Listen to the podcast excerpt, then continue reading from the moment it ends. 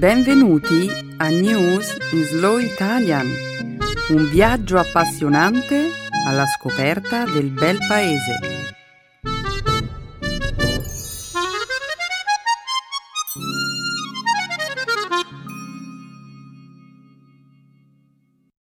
Oggi è giovedì 7 gennaio 2016. Benvenuti a una nuova puntata di News in Slow Italian. Quella di oggi sarà l'ultima puntata che passeremo in compagnia di Emanuele. Mio caro Emanuele, mi mancheranno molto le nostre chiacchierate e la tua visione ottimistica della vita. E sono sicura che mancherai molto anche ai nostri ascoltatori. In bocca al lupo per il tuo nuovo progetto. Grazie, Benedetta. Anche a me mancherà molto il nostro programma. Le chiacchierate settimanali con le quali, insieme al pubblico, abbiamo commentato gli eventi della cronaca mondiale, hanno significato molto per me. Un sentito grazie a te, dunque, e al nostro pubblico per aver sopportato con pazienza le mie idee e le mie opinioni. Mi auguro comunque che i nostri ascoltatori possano presto divertirsi ascoltando Matteo, il conduttore che ti affiancherà a partire dalla prossima puntata. Ok, diamo inizio alla trasmissione ora. Nella prima parte del nostro programma, oggi parleremo della tensione che sta montando in questi giorni tra Arabia Saudita e Iran. Commenteremo inoltre un recente discorso del presidente Obama che ha annunciato un nuovo pacchetto di misure per migliorare i controlli sulle vendite di armi negli Stati Uniti. Proseguiremo poi con una notizia che riguarda la ripubblicazione in Germania di Mein Kampf, il manifesto politico di Adolf Hitler. Concluderemo infine questa prima parte della trasmissione con una notizia che arriva dalla Colombia, dove numerose persone sono rimaste ferite nel corso di uno spettacolo taurino. Un'ottima selezione, Benedetta. Nel corso della puntata di oggi ci soffermeremo su alcune questioni molto importanti. Mi riferisco in particolare alla questione del controllo delle armi, che, come sappiamo, crea da sempre una profonda frattura all'interno dell'opinione pubblica americana. Oh sì, Emanuele, su questo non c'è dubbio. Negli Stati Uniti la gente ha delle opinioni piuttosto decise su questo tema. Eh sì, lo so. Comunque devo dire che da europeo faccio davvero fatica a capire perché questo problema crei tanta tensione nell'opinione pubblica americana. Benedetta, sono curioso di sentire la tua opinione sull'argomento. Oh, certo. Avremo modo di approfondire questo tema più avanti, nel corso della trasmissione. Per il momento continuiamo a presentare la puntata di oggi. La seconda parte del nostro programma sarà dedicata, come sempre, alla cultura e alla lingua italiana. Nel segmento grammaticale passeremo in rassegna alcuni nomi composti nati dalla combinazione di un verbo e un sostantivo. Infine, nello spazio dedicato alle espressioni idiomatiche, impareremo a conoscere una locuzione presa a prestito dal linguaggio militare. Lanciare una frecciatina o una frecciata.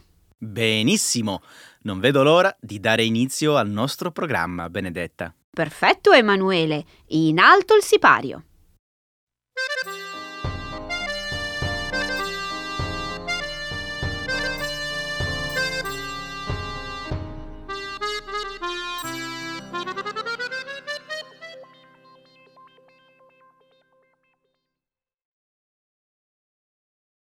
Cresce la tensione tra Iran e Arabia Saudita.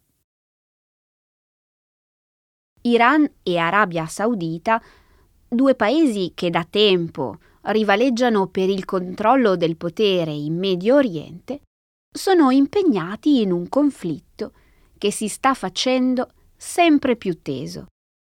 Lo scorso sabato il governo saudita, che appartiene alla corrente sunnita dell'Islam, ha giustiziato lo sceicco Nimr al-Nimr, un religioso noto per le sue posizioni in difesa delle persone appartenenti alla minoranza sciita, spesso oggetto di ostracismo e discriminazioni.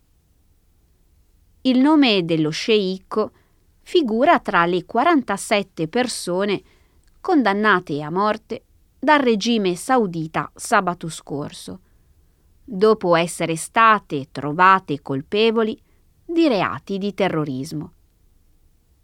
L'Iran, che è guidato da un governo sciita, ha immediatamente condannato l'esecuzione del religioso. Domenica scorsa, a Teheran, un gruppo di manifestanti ha preso d'assalto l'ambasciata saudita, saccheggiando l'edificio e appiccandovi poi il fuoco. Anche il consolato saudita a Mashhad, la seconda città dell'Iran, è stato preso d'assalto. La monarchia saudita ha formalmente rotto le relazioni diplomatiche con l'Iran. Il governo ha inoltre interrotto tutti i collegamenti aerei e commerciali e ha proibito ai propri cittadini di recarsi in viaggio in Iran. Nella giornata di lunedì anche il Sudan e il Bahrain, entrambi alleati della monarchia saudita, hanno rotto i rapporti diplomatici con l'Iran il Consiglio di sicurezza dell'ONU ha rilasciato una dichiarazione condannando l'attacco all'ambasciata saudita, ma non ha menzionato l'esecuzione del religioso. Sono passati solo pochi giorni dall'inizio dell'anno e la situazione in Medio Oriente si è aggravata in modo notevole. E in un certo senso questo conflitto diplomatico era inevitabile. No, questa volta non sono d'accordo con te. Io penso che avremmo potuto evitare questa crisi. L'Arabia Saudita sapeva che l'esecuzione dello sceicco Nimr avrebbe irritato l'Iran, ma ha deciso di procedere comunque. E non è tutto. In un solo giorno il regno saudita ha messo a morte più persone di quanto faccia in un anno intero la maggior parte dei paesi in cui vige la pena di morte. Eh sì, questo è spaventoso. Ma anche l'assalto all'ambasciata saudita a Teheran è stato un atto inaccettabile. L'Iran avrebbe potuto fare di più per tenere i manifestanti sotto controllo e proteggere l'edificio. In realtà il vero conflitto è molto più ampio. È un'antica disputa tra sunniti e sciiti che ha avuto inizio dopo la morte del profeta Maometto nel 632. 632. Ma queste due correnti hanno saputo convivere per secoli e inoltre condividono una serie di credenze e pratiche di base. A me sembra che la tensione tra sunniti e sciiti sia in realtà un fenomeno molto moderno e molto lontano dalla religione. Il vero conflitto ruota attorno alla guerra fredda tra l'Iran e l'Arabia Saudita. E alla competizione per il potere e il controllo politico del Medio Oriente. Sì, entrambe le parti hanno formato delle alleanze con i paesi che condividono le loro opinioni e appoggiano da tempo l'azione di gruppi militanti nei paesi rivali. Benedetta, eh, finché continua questa guerra fredda, non ci sarà pace in paesi come lo Yemen e la Siria.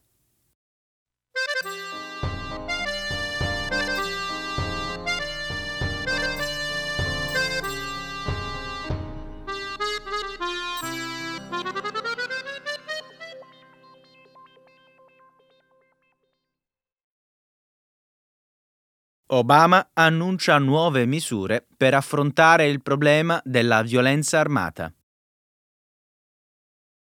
Lo scorso martedì il presidente americano Barack Obama ha annunciato nuove misure restrittive sugli acquisti di armi da fuoco. Parlando dalla Casa Bianca, circondato dai sopravvissuti e dai familiari delle vittime di numerosi episodi di violenza armata, Obama ha ricordato la strage presso la Sandy Hook Elementary School, che nel 2012 provocò la morte di 20 bambini e 6 adulti.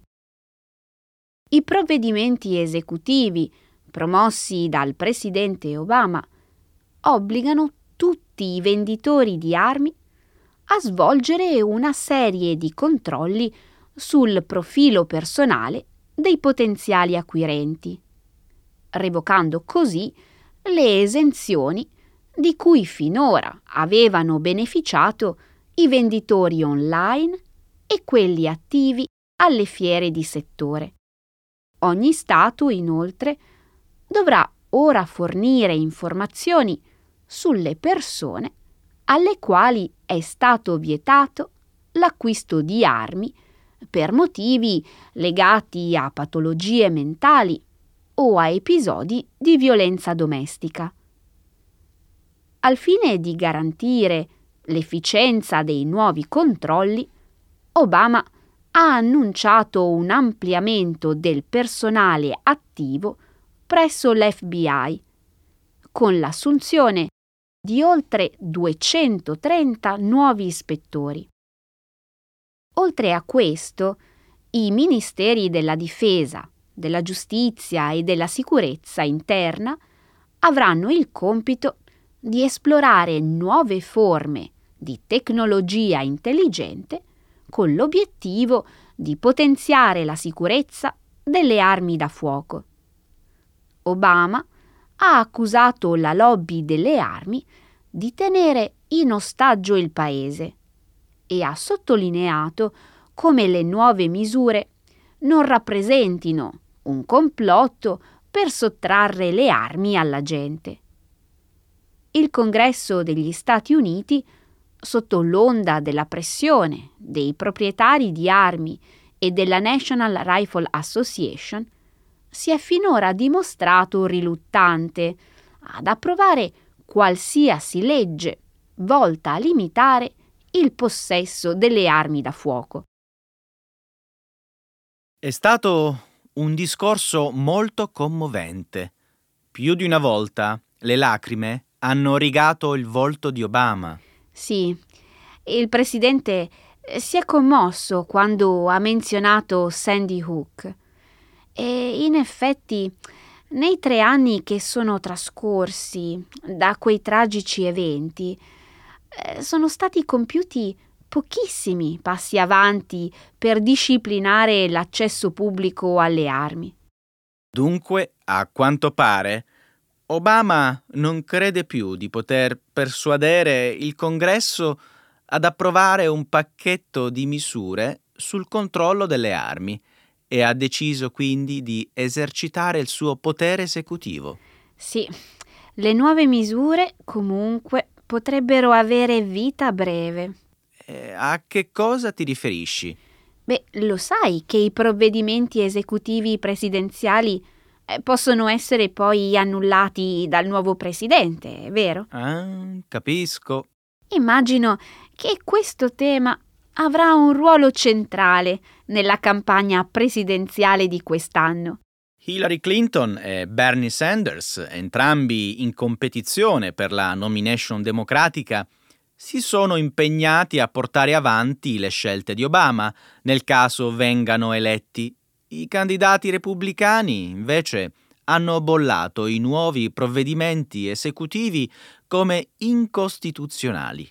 Con ogni probabilità, qualsiasi presidente repubblicano, una volta eletto alla Casa Bianca, annullerà l'intero pacchetto. Ma, Benedetta, francamente, da europeo ti confesso che non capisco perché questo sia un tema così delicato negli Stati Uniti. Davvero, non ho mai potuto capire la logica di chi si oppone all'introduzione di misure di sicurezza sulle armi. Ma, come ho appena detto, vengo da un contesto culturale diverso. Beh, io spero che le due parti possano raggiungere un accordo ragionevole. Come disse Winston Churchill, gli americani fanno sempre la cosa giusta, dopo aver esaurito tutte le alternative.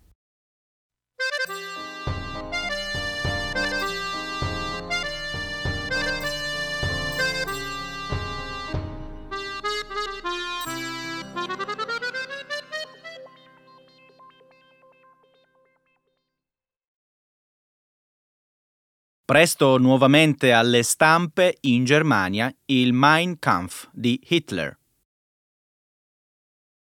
Dal primo gennaio di quest'anno, Mein Kampf, il manifesto dell'ideologia nazista scritto da Adolf Hitler, è di dominio pubblico in Europa ed è quindi nuovamente disponibile per la stampa e l'acquisto in Germania.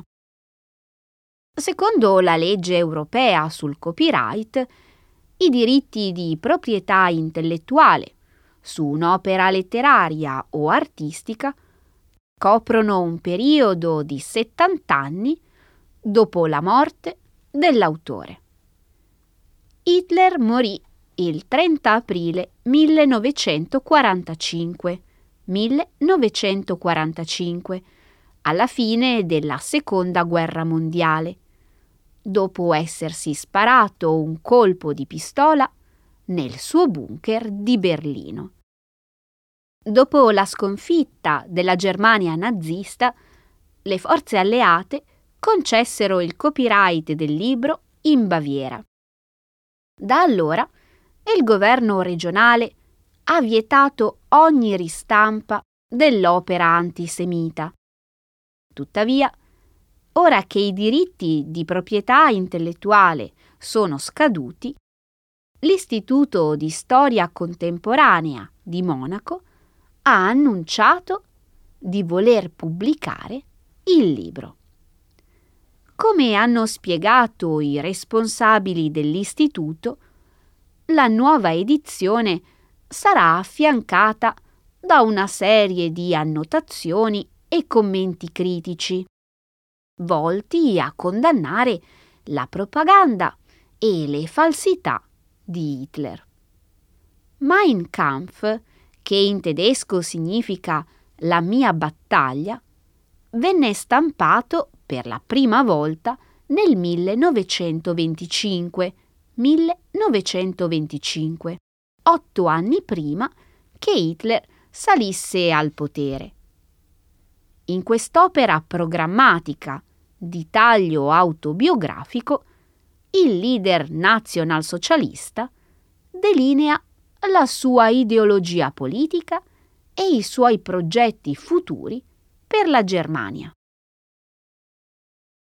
Benedetta, io davvero non so che pensare. Da un lato mi sembra giusto sapere che cosa passasse per la mente di un fanatico così pericoloso, un uomo che è stato responsabile della morte di milioni di persone, ma allo stesso tempo ho letto che alcuni gruppi temono che il contenuto ideologico del libro possa essere troppo pericoloso per essere messo a disposizione del pubblico generale il libro potrebbe inoltre fomentare nuovi sentimenti neonazisti e portare a un'ulteriore ascesa dei movimenti di estrema destra. Beh, durante la guerra ne vennero stampate talmente tante copie che il libro è sempre stato relativamente accessibile. E poi, diciamo la verità, è già ampiamente disponibile su internet. Mm, sì, questo è vero. Inoltre, il fatto di censurare un libro eh, può insinuare il messaggio che si tratti di un'opera talmente persuasiva da risultare pericolosa. Il fatto di non sottoporlo a censura, invece, suggerisce che si tratta di un'opera che può essere logicamente smontata o persino ignorata. Sono d'accordo. Io mm, di certo non intendo dissuadere nessuno, ma spero davvero che chi decide di leggerlo sia una persona sinceramente interessata alla storia della seconda guerra mondiale e nulla di più.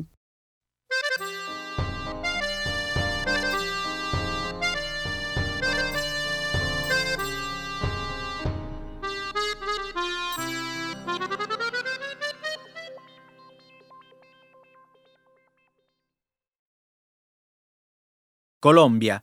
Almeno 25 persone ferite durante uno spettacolo taurino. Almeno 25 persone sono rimaste ferite nella città di Turbaco, nella Colombia settentrionale, nel corso di un festival taurino che si è esteso per cinque giorni. La tradizionale manifestazione conosciuta localmente come Corraleja, viene organizzata ogni anno dall'amministrazione cittadina nell'ambito dei festeggiamenti di Capodanno. Durante la Corraleja, decine di persone tentano di domare un toro selvaggio all'interno di uno spazio circolare delimitato da un recinto di legno appositamente costruito per l'occasione. Solo alcuni dei partecipanti, però, sono dei toreri esperti. Di fatto, la maggior parte di coloro che partecipano all'evento sono dilettanti che entrano nell'arena per poi limitarsi a cercare di evitare le cariche del toro quattro delle persone che sono state trafitte da un toro in questa edizione del festival sono ora in gravi condizioni. La tauromachia è una parte integrante della storia e del patrimonio culturale della Colombia. Venne introdotta nel paese con l'arrivo dei primi coloni provenienti dalla Spagna, che portarono con sé le tradizioni taurine radicate nella loro cultura. Wow! La tauromachia è il divertimento per eccellenza. Benedetta, dovresti fare un tentativo prima o poi. E a che cosa ti riferisci? Al fatto di entrare nell'arena e affrontare un toro infuriato? Eh, mi sembra una prospettiva piuttosto inquietante. Lo è, a meno che tu non decida di bere un sacco di alcol, come fanno quei tipi in Colombia. Sei molto divertente, Emanuele. E poi, dimmi, una volta nell'arena, saresti capace di resistere alla tentazione di farti un selfie con il toro? Oh, questa non l'ho mai sentita. È una cosa che ti sei inventato tu? Un selfie con il toro? Sì. No, a dire il vero, nemmeno io ho sentito parlare di una cosa del genere. Ho semplicemente pensato che questi toreri, improvvisati, che bevono un sacco di alcol ed entrano nelle arene, non lo so, magari poi si fanno anche dei selfie. Emanuele, molte persone, così come molti tori, muoiono nel corso di eventi come questi. Anche i tori? Eh sì, la coraleja, come dicevamo prima, è un evento amatoriale e in passato diversi animali sono morti a causa degli eccessi della folla stordita dall'alcol. L'anno scorso, per esempio, un toro è morto dopo essere stato colpito a coltellate, lapidato, picchiato e preso a calci. Ma è orribile.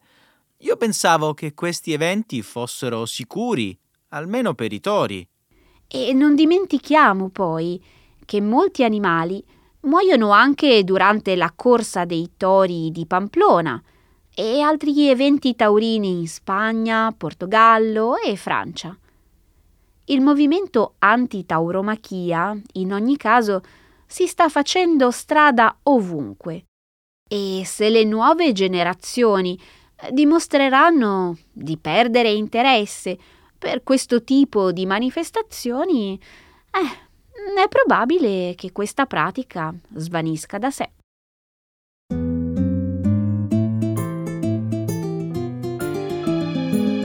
Adesso la grammatica.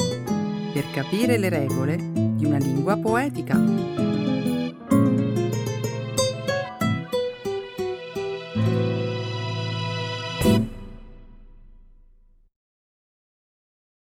Compound nouns. Verbs plus nouns. Posso farti una domanda? Mhm. Quando per passatempo navighi su internet, usi più lo smartphone oppure il tuo personal computer? In genere faccio tutto con il mio cellulare, anche la spesa. Oggi infatti i cellulari hanno sostituito persino il portafoglio. Ma perché me lo chiedi?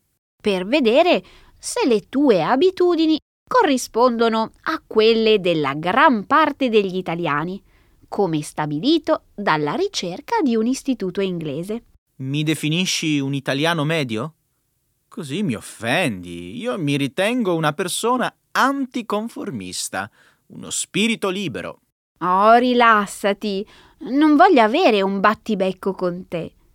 Volevo semplicemente informarti che, secondo questa ricerca, i cittadini del bel paese sono i più mobili d'Europa.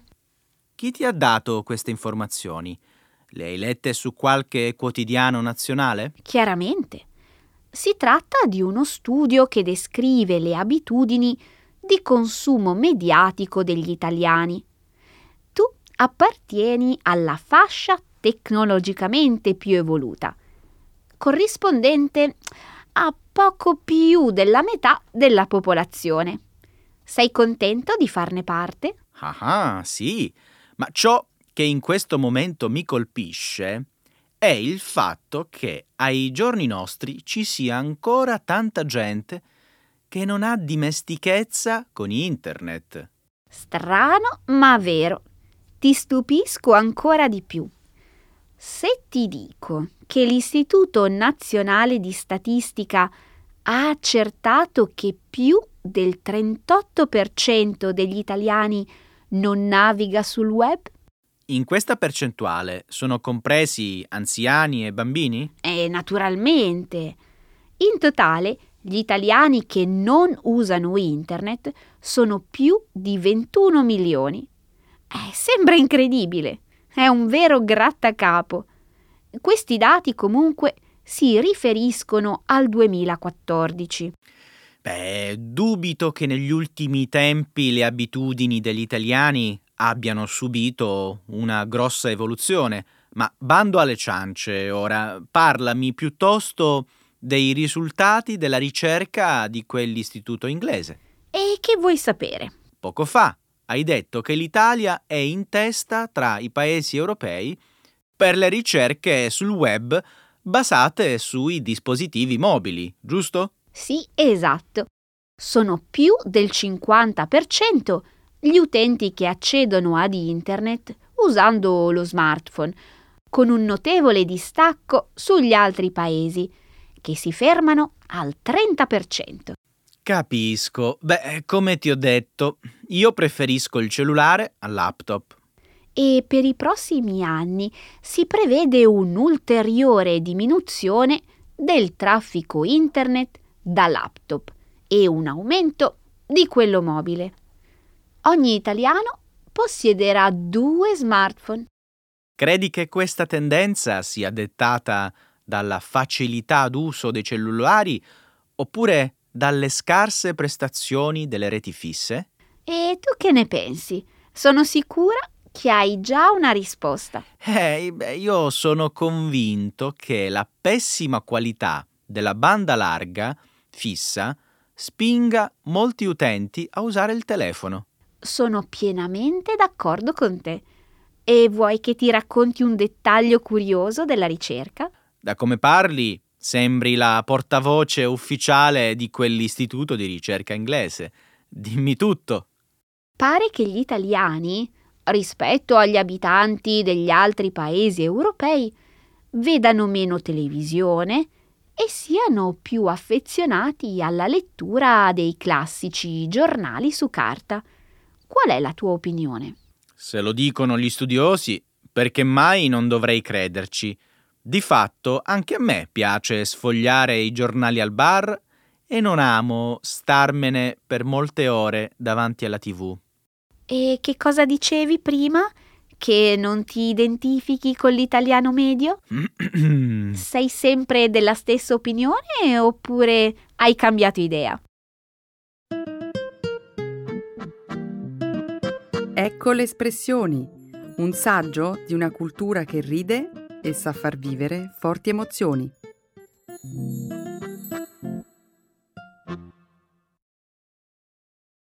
Lanciare una frecciatina o una frecciata. To take a cheap shot. To make a snide remark. Emanuele 1, seguito da un altro 1, poi 2 e infine un 3. E che cosa ti suggerisce questa sequenza numerica? Assolutamente nulla. Mi fa venire in mente un codice postale. E se aggiungessi un 5 e alla fine un 8? Adesso dovrebbe essere abbastanza chiaro. Ancora nulla? Va bene, ti do un piccolo aiuto. Ah, ti ringrazio. Questa generosità mi commuove. Invece di lanciare frecciatine, concentrati sulla domanda. Negli USA, le prime quattro cifre che ho menzionato corrispondono a una data memorabile, soprattutto per gli studiosi. Mm, vediamo. Il numero 11 dovrebbe corrispondere al mese di novembre. 23 potrebbe essere invece il giorno e 58 l'anno. È questo che intendevi? Ah, ma quale 58? Non ti ricordi che ti avevo detto di considerare soltanto le prime quattro cifre? Ok, lasciamo stare. Non ho voglia di sprecare fiato. Eh, eh, sbaglio o sei stata tu adesso ad avermi lanciato una frecciatina? In questa data, caro Emanuele, gli scienziati festeggiano una delle combinazioni numeriche più famose della storia, ovvero quella di Leonardo Fibonacci. Conosci questo nome?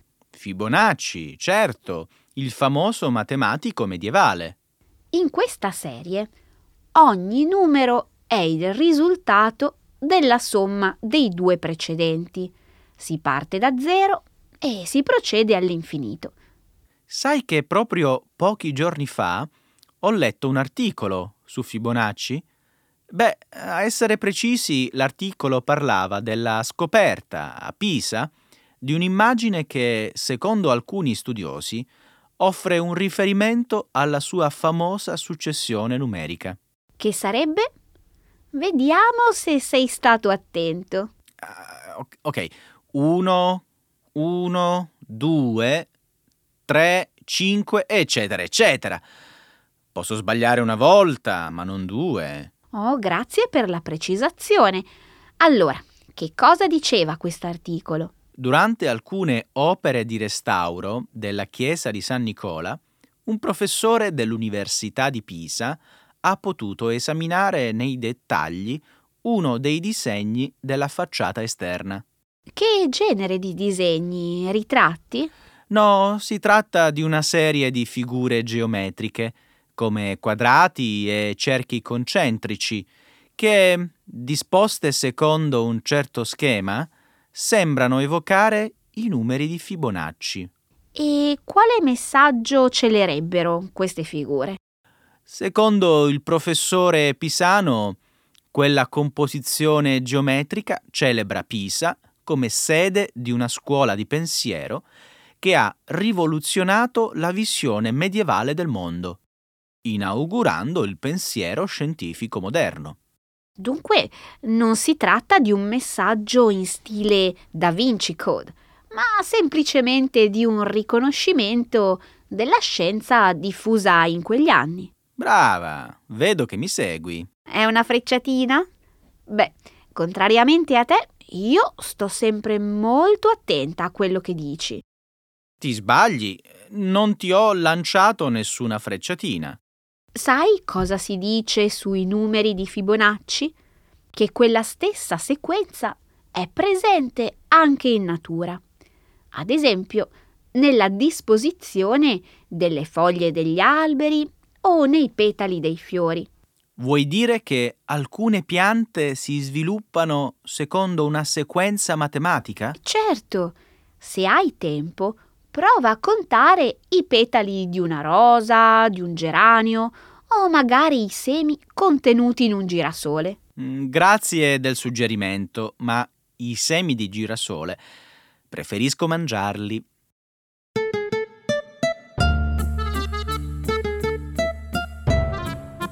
Ok, cari ascoltatori, il nostro tempo è finito, ma credo che Emanuele voglia darvi un saluto speciale. Beh, proprio un grattacapo salutare i tanti ascoltatori che ogni settimana ci ascoltano qui a News Slow Italian, ma sarò sempre in giro. Continuate ad ascoltare News Slow Italian anche con Matteo, il nostro prossimo speaker.